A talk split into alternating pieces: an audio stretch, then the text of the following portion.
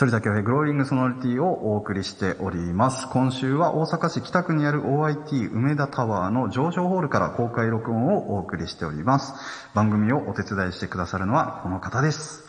MBS アナウンサーの玉巻です。よろしくお願いいたします。お願いします。はい。初めての公開収録、今の率直なお気持ちはいかがですか？テレビとは違ったまたリラックス感っていうのが僕ラジオが大好きな、まあ一つの理由でもあるんですけど、ええ今日はちょっと背筋ずっと伸ばしたまま喋りたいなと思っていて、だからどことなく少し緊張はしてるんですけども、まあ、カミカミにならないようにだけ気をつけたらなと思ってますが、今日も熱い、えーね、まあ来週放送ですけども、演奏も、生演奏もいたしますので、ぜひ皆さんね、楽しんでいただけたらなと思っております。すごく楽しみです。えさて、先ほどもありました、公開収録を行っておりますのは、ここ、大阪工業大はい学梅田キャンパス、OIT 梅田タワーにある上昇ホールです。うんうんうんあの、今年10月に創立100周年の節目を迎える学校法人上昇学園が有するコンサートホールなんですが、どうでしょう、このホールの印象は？いやね、あの、綺麗でまずびっくりしたんですよね。で、まあ、あの、先ほど試談でピアノの方も触らせていただいたんですけど、ピアノのね、クオリティも本当にいいですし、状態も素晴らしいですし、ホールの残響響き感っていうのもすごく良くて、なんか早速お気に入りのホールの一つになりそうだなあ、本当ですか？思ってます。あそして今回は学校法人上昇学園が設置する学校に通う善と有望な生徒さんを含めまして、およそ100人のお客さんがお集まりいただいています皆さん、よろしくお願いします。お願いします。どうでしょう、中学生から大学生まで、あはいはい制服を着た方もいらっしゃいますが、お若いですねさすがにそうですね。もう2000年以降生まれですもんね。ちょっと、僕もまあ、それでもまあ94年生まれなので、あの、割かし近い方かもしれないですけど、でも2000年以降ってなったらどうしても、あ、新しい世代だなって感じてしまうところはありますね。この後質問コーナーもありますので、はい非常に楽しみですね。楽しみですねはい。えー今日はですね、上昇学園が設置する学校に通う、まあ、はい学生さんも大勢いらっしゃるということで、ぜひ子供の頃のお話を伺いたいです。あ、そうですか。はい僕のですか？そうですね、反田さん、そもそもなんですが、音楽との出会いっていうのはいつ頃だったんですか？そうですね。まあ、あの、2歳の頃にバイオリンやってたんですよ、僕。?2 歳でバイオリン。そうなんですよ。2歳でバイオリンを、あの、やり始めた。でもきっかけは、あの、幼馴染の、まあ、当時通ってた幼稚園の友達のお姉ちゃんが可愛かったんですよね。でそれで、そのお姉ちゃんがバイオリンをやってて。で、なんか、僕も仲良くなりたいから、貸してって言ったのがきっかけだったみたい。えー、なんか意外なエピソードですね。そうなんですよ。で、なんか3ヶ月ぐらいに習ったんですけど、バイオリンの先生に 2, 2歳ですよ、当時。はい。お母さんに、僕の母に、あの、この子は才能がないと。今すぐバイオリンやめた方がいいと。レッスンも、うんまともに聞けない、ジタバタバタバタこうする、動いちゃう子が、向いてないからって言われて、まあ母はショックみたいだったんですけど、4歳ぐらいからその、初めて、えーまあ電子ピアノというか、いろいろピアノを弾き始めて、まあ少し弾弾けば、見れば、聞けば、うん、すぐ弾くことが簡単だったんですよね。可能で、うん、でも弾けば周りが喜ぶ。その、自分が弾いたら母親、ちまあ父親はちょっと別なんですけど、母親も喜んでくれるから、友達も喜んでくれるし、それが理由で、ピアノを弾くっていうのが楽しいなって思い始めたんですよね。あの、まあ、職業と言いますか、はいあの、音楽の道で生きていくぞって決めたのはいつ頃になるんですか？これがまたもう少し時間が経つんですけども、14歳の頃ですかね。高校の進路を決める、まあ中学校2年生ぐらいの時に、まあ父親とひょんなことから大喧嘩になりまして、はい。まああの、ある日の日曜日、母親がパンケーキ作ってたんですけど、うん僕が大きいの取ったら父親がマジで切れて、いやこれは俺が食べるみたいな話になってしまって、はい。殴り合いになっちゃったんでそうなんですよ。パンケーキ事変があって、で、そこに、あの、お前は、ちゃんとピアノも真剣にやってないし、うん、そんな奴にパンケーキ食う資格はないという話につながり、高校受験は、あの、今からでも受験間に合うから、進学校に行けという話につながるわけですよね。いやいや、俺は音楽学校に行きたいと。で、受験、高校受験をしたいのであれば、音楽学校入りたいのであれば、目の前、まあ、とりあえず僕の父親のね、彼が言ったのは、俺の前に1位の表彰状を持ってこいと言われまして、あ分かったと。で、僕も負けず嫌いなので、片っ端から受けられるものを受けて全部1位取って、で、バッて出して、約束だろうと。はあ、じゃあもうある種、パンケーキ事件をきっかけに火がついて。そうなんです、そうなんです、本当に。パンケーキには感謝してて。で、父親に言われたのは、1位になってみなきゃわからない景色があるだろうと言われたんですね。その時に何かこう、腑に落ちたところもありましたし、で、もしかしたら1位取れたということはチャンスがあるかもしれない。ね、僕はプロピアニストになってみようかな。で、その時初めて賞金も出たんで、こうやってみんな食べて生きていくのかな、みたいな感じで、そこ、その日が12月24日で、クリスマスツリーが大きいのが立ってたんですよね。はいで、その目の前で、あ、ピアニストになろうかなって思ったのがきっかけでした。そして、そこからやはり皆さんが気になるのは、ショパンコンクールだと思います。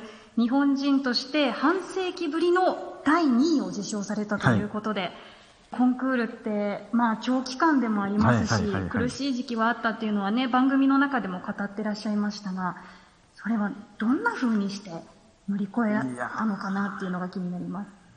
乗り越えられた大きな、一番大きな理由は友達でしたね。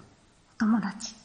エントリーしている、うん、同士の支え合いだったり、まあ、後輩である、まあ、隅野隼人とか、まあ、カティーンで、今、YouTuber としてもすごく有名ですけど、まあ、なんといってもあとは幼馴染の小林あゆみちゃんかなとも思いますし、すごい、お互い頑張ろうよ、みたいな声を掛け合っていたのが、すごく印象的でしたね。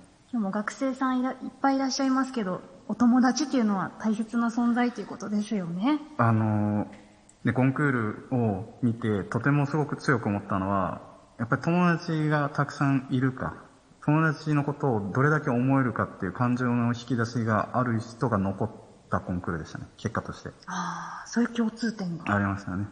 うん。お友達もさることながら、こう、日々成長する上で、はい。自分が大事にしていること、大切にしていることっていうのは、どうでしょう？ちょっと矛盾するところもあって、一つはまあ直感ですね。直感。直感。うん、自分が思ったフラッシュアイデアだったり、うん、これいけるかもだったり、まあ演奏していても、この感覚初めてみたいな瞬間っていうのはたまにあるんです。毎回ではないですけども。その感性をすごく大事にして生きています。だけども、二つ目に矛盾する点として、えー第三者的な俯瞰する目を持っていなければいけないところがある。だから、ステージ上でも、まあ、いつも生きている上でも、なんかこういうことやってみたいなとか、そういうのも、うん、アクセル全開で行ってもいいけど、たまにはこう、ハンドブレーキを持ってるような、うん、そういう目を持つべきところもあるんじゃないかな、なんて思ったりしますね。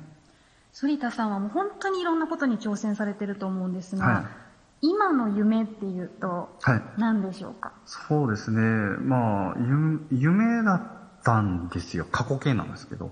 で今はもう目標というか、やらなければいけないことかなとは思うんですけど、やっぱ学校を作りたいなと思ってますね。まあ、学校の中で学校を作るっていうのは、ちょっと初めての経験だけど、ええ戸惑ってますけど、うん。そうですね。あのー今のクラシック音楽界の教育面に関しても、なんていうんですかね、もちろんこんなに恵まれた環境の国ってないんですが、でも、もうちょっとできるんじゃないっていうところが何点か正直あったりするんですよね。それは日本の学校出身でもあり、それから世界の音楽学校を見ているから思うこともあり。うん、なので、まあ、あの、昨年株式会社で、あの、奈良にね、会社を一個登記したんですけども、それはオーケストラの会社で、で、それも学校を作るための事前準備の会社なんですよね。で、そこで同じ志を持ってくれる、えー同志たちを、まあ本当に親友たちを集めて、えー今新しく会社を建てたのが、えージャパンナショナルオーケストラ株式会社ですね。はい。もうなんか、パンケーキ事件から遡ると、今すごい大きなところを目指して向はい、はい。かってるんだなっていうのを感じました。そうですね。あんなにね、ちっちゃいね、こういうところからね、もう本当に手のひらサイズのパンケーキから、こう、夢物語がまで多くなっていって、さっきまあ、最後に、まあ、なりますけど、夢だったっていうところなんですけど、コンクールを受ける前、そして結果につながる前までは、本当にあやふやになっていた目標、ハードルっていうのが、受賞後にすごくくっきり見えるようになったんですよね。障害物というか。えーそれを一つ一つ乗り越えなければいけないのがここ5年なのかなと思っています。だからこそ夢だったのが今目標になったかなっていう感じです。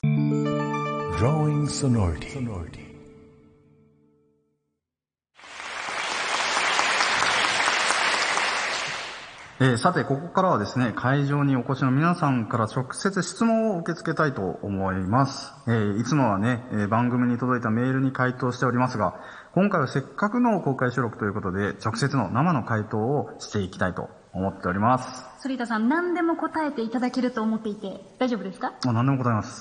お、頑張ります。楽しみですね。どんな質問が飛び出すのか。はいでは、名前を呼ばれた方は、ステージ前方のこちらのインタビュースポットに移動していただいて、反田さんに直接質問をしていただきます。はいはいはいはい。あ、こちらですねで。は、もう早速、反田さんじゃあ、お一人目の、そうですね。僕もね、これ読んでないんで、ええ、これちょっと楽しみどんな子が来る。のか。はい。じゃあ、名前を呼んでください。お願いします。はい、えー上昇傾向学園高等学校1年、凛花さんですね。えー凛花さんはい、前の方にぜひ来てください。いらっしゃいます大か丈夫ですか？高校1年生、16歳ですね。?16 歳。わあ。一人目でちょっと緊張してるかもしれませんが。緊張するかもしれない。それではなんか、どんな質問なんでしょうか？な、なんでしょうかって言っちゃって僕が緊張してる。どんな質問でしょうか？えっと、自分が他のピアニストと違うと思うところは何ですか？他のピアニストさんと違うなと思うところ。はいはいはいはいはい。そうですね。まあ、もう、さっき俯瞰してみろって言ったばっかですけどね。ええーなかなか自分のことを説明するのは難しいですが、うん、まあ、あの、僕は、えーオーケストラ、えー指揮を勉強していたりします。で、今後の目標として指揮者にもなりたいとも思っていますので、あのー例えばこう、行き詰まった時、練一人で練習していて、行き詰まった時とかは、ちょっと一旦離れて、オーケストレーションをよく考えて、ピアノの作品にも、うん、トライしていたりするので、そういったところもしかしたらオーケストラ振って、振ったことがないピアニストの方とはちょっと違う点かもしれないなと思います。それをやることによってとてもね、立体的になるんですよね、音楽が。ピアノなんだけれども、他の楽器だったらみたいなことを。をイメージしたりしますね。オーケストラに例えて、うん、一人で演奏してたりしますなるね。ほど。リンカさんうんは、軽音楽部なんですよね。はい。何を演奏してるんですか、いつもは？普段は、ボーカルとキーボード。お歌も歌って、でキーボード演奏ですよね、ピアノも歌ったり。なんか楽しいですか、やっぱり、弾いてて。はい。コーラスとかだと、歌いながらの時もあ僕ね。それがね、できないんですよ。弾き語りができなくて、もうどっちかしかできなくて、あの、もうす、あの、留学先の、あの、一つの試験で、まあ、オペラを、あの、うその言語で歌いながら自分で伴奏しながらこうやるっていう試験があったんですけど、歌を歌い始めると手が止まって、ピアノを弾き始めると歌が出てこないみたいな。えなんかね、僕は苦手だったので、すごい憧れるスキルを持ってるなって思いますね。さんにできないことが、できるのリンカちゃんはできるできるのよね。えー、なんか今なんか夢とか目標にしてることとかあったりしますか？今は、特になくて、うん今は部活を頑張ろうかなって思っていまあ、す。それはね、すごいいいことだと思う。それね、夢をね、必ず持たなきゃいけないっていうわけじゃないと思うんですよね。それがプレッシャーになったりする時もあると思うから、今目の前にある、やるべきこと、あの、部活でしたり、で、多分そういったことを一つ一つやっていく過程の中で、やっぱりこう、これ自分に合ってんじゃないかなっていうのを見つけていけばいいと思うから、素晴らしい、うん、か答えだなと思います。うん。軽音楽部、頑張って続けてくうん、ださい。続けてください応援してますはね。い。ありがとうございます。ありがとうございました。では、リンカさんにお話を伺いました。ありがとうございます。さあ、もう一人行きましょうか、はい反田さん。上昇傾向学園高等学校1年、春菜さんですね。剣道部なんですね。剣道部？僕もね、剣道部だったんですよ。あ、そうなんですか。そうなんですよ。あの、中学生の時剣道部でした。あらい、やいやいや。共通点ですね。あそれでは、えー、どんな質問でしょうか？ピアノや音楽でスランプに陥ったことはありますか？うん。スランプ。どうですか、反田ス。ランプ？スランプって何ですか？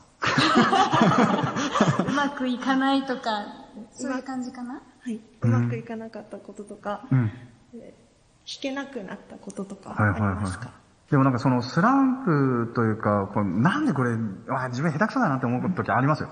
あります。けど、それはすごくポジティブに捉えていまして、だから、それ今弾けなくて当たり前じゃんっていうふうに自分にちょっと言い聞かせてたりはします。今わかんなくても、5年後、10年後になったら、多分その作曲家の意思がわかるんじゃないかなって思って、今はこれしかできないから、その自分の実力をすごく真正面に受け止めて、まあ、練習してたりしますね。伸びしろというか、ポジティブに捉えるって結構ことですポジティブなんですかね、僕ね。わからないですけど、でも、うん、やっぱりたまに友達だったり、家族だったり、ね演奏を聴いてもらって、うまかったねとか、なんか言ってくれたり、よかったよとか言ってくれたら、すごくね、アーティストとしてすごく、うん、ポジティブになれるから、ね、これはあの、花田さん以外でもその周りにいる方々もぜひ、自分のパフォーマンスをするとき、剣道とかもそうかもしれないですけど、なんか少しね、褒めてあげたりするといいかもしれないですね。春菜さんどうですか？剣道していてスランプって感じることもありますか？まだ初めてうん1年経っていないので、できないことが多いです。ああ。多分それはきっとなんか社会人になって、なんか剣道部に入ってよかったなって思うことがきっとあると思うんで、頑張ってください。なんか、将来の夢をぜひ教えていただけたらなと。直接人の役に立てる仕事がしたいです。あうんお医者さんとかかな、なんだろうね。かな？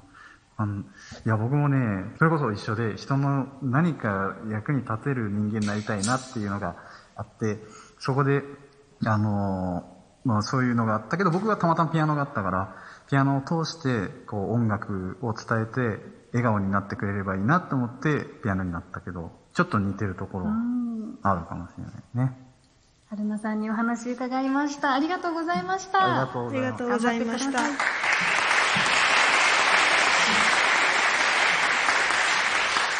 さあ、ということで、あっという間にお時間が来てしまったということで、早いですね反田さん、質問コーナーいかがでしたいや、か楽しかったです。なんかこうやってね、こう、僕よりも年下の、うん、みんなと話せてすごく嬉しかったし、しなんか、僕もちょっとフレッシュな気分になった気分です。はい。なんか刺激を受けたような感じがしますー、ね。元気です。元気になりました。僕も頑張ろうって思います。ありがとうございます。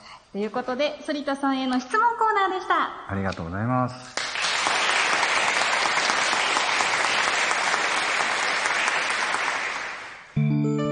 Growing sonority. 反田恭平、グローイングソノリティエンディングのお時間です。初の公開収録、あっという間に前半戦が終わろうとしているんですが、ここまでいかがですか？なんかもう、一切クスクスとか笑いもなしで終わるんかなと思ってたけど、意外と反応が良かったので、とてもなんか僕もリラックスしてきたので、すごく、うん、楽しかったです。皆さん本当に真剣に聞いていただきましたね。嬉しいですね。はい、んありがとうございます。ありがとうございます。お越しの皆さんは楽しんでいただけましたでしょうかありがとうございます。来週の放送のお知らせなんですが、来週もここ上昇ホールからの公開収録の模様をお送りしてまいります。次週はですね、音楽にまつわる学生さんからの質問に答える音楽質問箱コーナーがございます。あ、僕大好きですね。はいえー楽しみです。そして、なんといっても、反田さんの生演奏も聞かせていただ。けると思うここにね、ピアノがありますので、はいぜひ弾かせていただけたらなと思ってます。非常に楽しみです。反田さん、来週もよろしくお願いいたしはい、お願います。します。さて、番組を聞いての感想ですとかメッセージもお待ちしております。メールアドレスは、sorita.mbs1179.com ソリタアットマーク mbs1179.com です。番組の公式インスタグラムの DM でも受け付けております。お待ちしています。では、反田さん、最後にお別れのメッセージを。感慨深いのは、今、あの、説明してくださった、ソリタットマーク MBS、いつも僕が言っているので、プロの方が言うと、あ、こんなに素敵な、勉強になりました。ありがとうございます。恐縮です。ここはいつも仕切ってらっしゃるんですもんね。いやいや恐縮ですけども。まあ、あの本当に楽しい時間ありがとうございました。えー、ここまでのお相手は反田恭平と、MBS アナウンサーの玉巻恵美でした。また来週お会いしましょう。さようなら。さようなら。